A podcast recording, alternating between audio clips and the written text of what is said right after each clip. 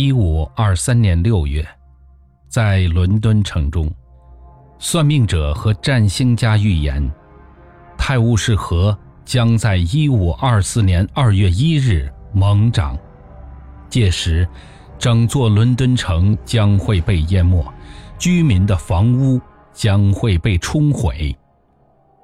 在预言发布后的几个月里，很多人开始喋喋不休地重复这个预言。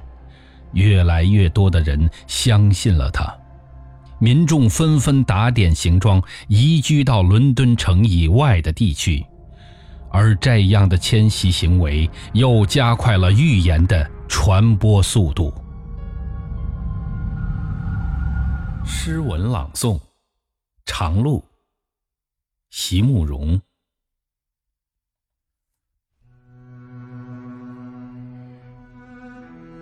像一颗随风吹送的种子，我想，我或许是迷了路了。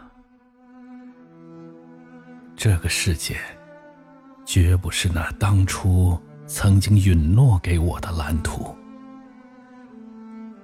可是，已经有我的泪水洒在山径上了，已经有我暗夜里的梦想。在森林中生长，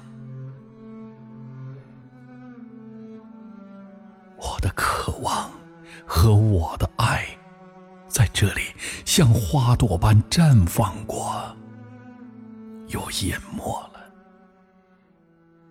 而在水边清香的阴影里，还留着我无邪的心，留着我所有的迟疑惶惑。却无法更改的脚印。